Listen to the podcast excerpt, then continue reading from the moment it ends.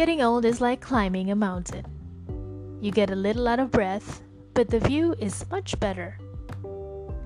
Bertambah usia, mirip dengan mendaki gunung. Napas kita akan sedikit terengah-engah, tapi pemandangan yang terlihat akan semakin menyenangkan. Ingrid Bergman. Akhir-akhir ini saya lagi ngikutin serial Netflix yang judulnya Grace and Frankie.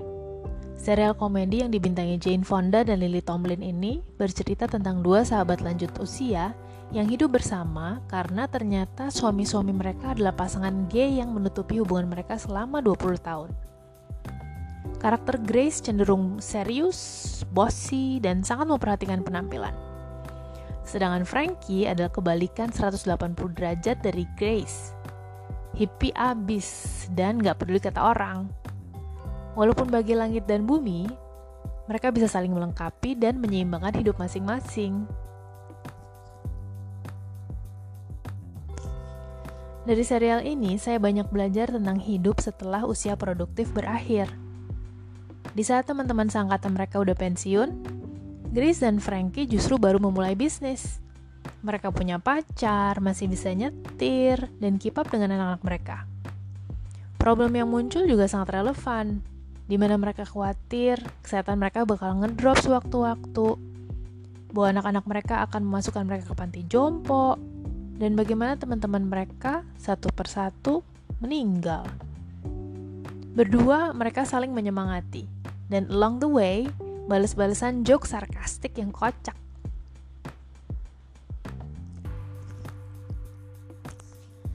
Saya bisa relate dengan serial ini karena saya sudah melewati beberapa fase kehidupan yang gak pernah saya bayangin bakal saya lewati. Di usia belasan dan dua puluhan, level energi saya dalam kondisi prima-primanya. Saya bisa pergi ke empat sampai lima tempat dalam satu hari tanpa merasa capek sedikit pun. Begadang hingga larut malam juga gak masalah, pokoknya fit banget.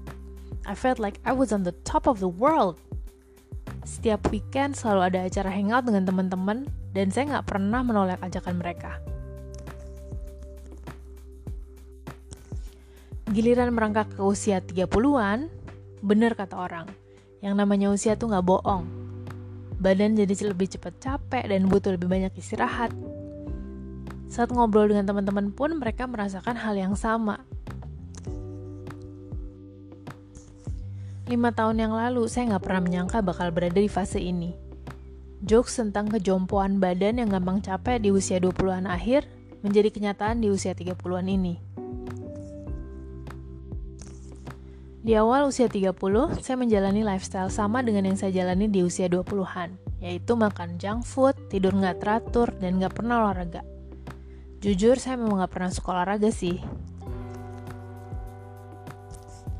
Akhirnya, badan saya mogok. Dan saya sempat mengalami operasi kista karena gabungan dari lifestyle yang gak keru-keruan dan stres pekerjaan. Setelah operasi itu, saya gak langsung mengubah lifestyle, tapi pelan-pelan berusaha lebih mindful dan mendengarkan apa yang diinginkan badan.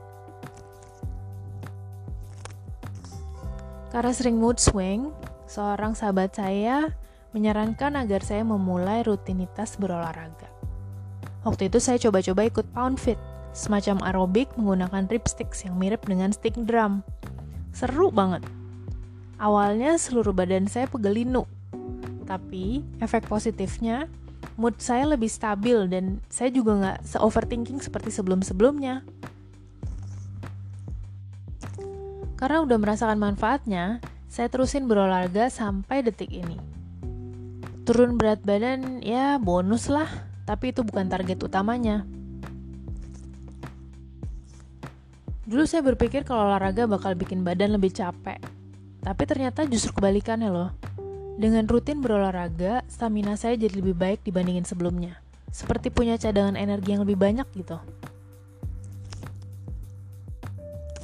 Anyway, selain olahraga yang membantu transisi ke fase hidup yang berikutnya, semakin bertambah usia, saya juga merasa lebih santai dalam menyikapi suatu permasalahan. Kalau dulu saya lebih berapi-api dan gampang tersulut emosi ketika menghadapi orang yang sulit, saat ini saya berusaha untuk memilah-milah. Is it worth it? Selain itu, saya juga belajar kalau nggak semua masalah butuh closure.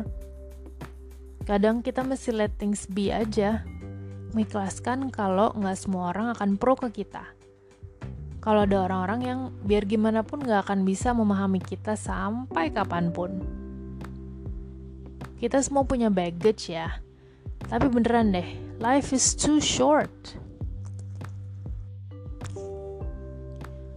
Satu-satunya cara untuk membuat transisi ini lebih mudah adalah menerima diri dalam apapun kondisi kita. Dengan uban yang sudah mencuat di sana-sini. Dan mungkin fisik kita lebih fit, jauh lebih fit di usia dua puluhan ya. Tapi sebagai gantinya, kita memiliki lebih banyak pengalaman yang berkontribusi kepada wisdom atau kebijaksanaan. We make better choices. Sesimpel memilih air mineral atau air minum dalam kemasan, karena kita lebih sadar akan efek jangka panjangnya di badan. Kita nggak lagi galau saat teman-teman menjauh, karena kita sadar bahwa dalam hidup orang-orang akan datang silih berganti sesuai dengan kebutuhan kita. Kita nggak lagi menggenggam sesuatu atau seseorang terlalu kuat, karena saat tiba waktunya,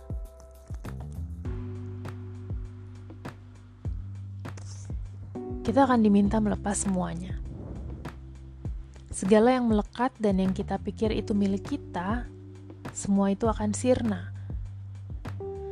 So, why don't we just make the best of the time we have left?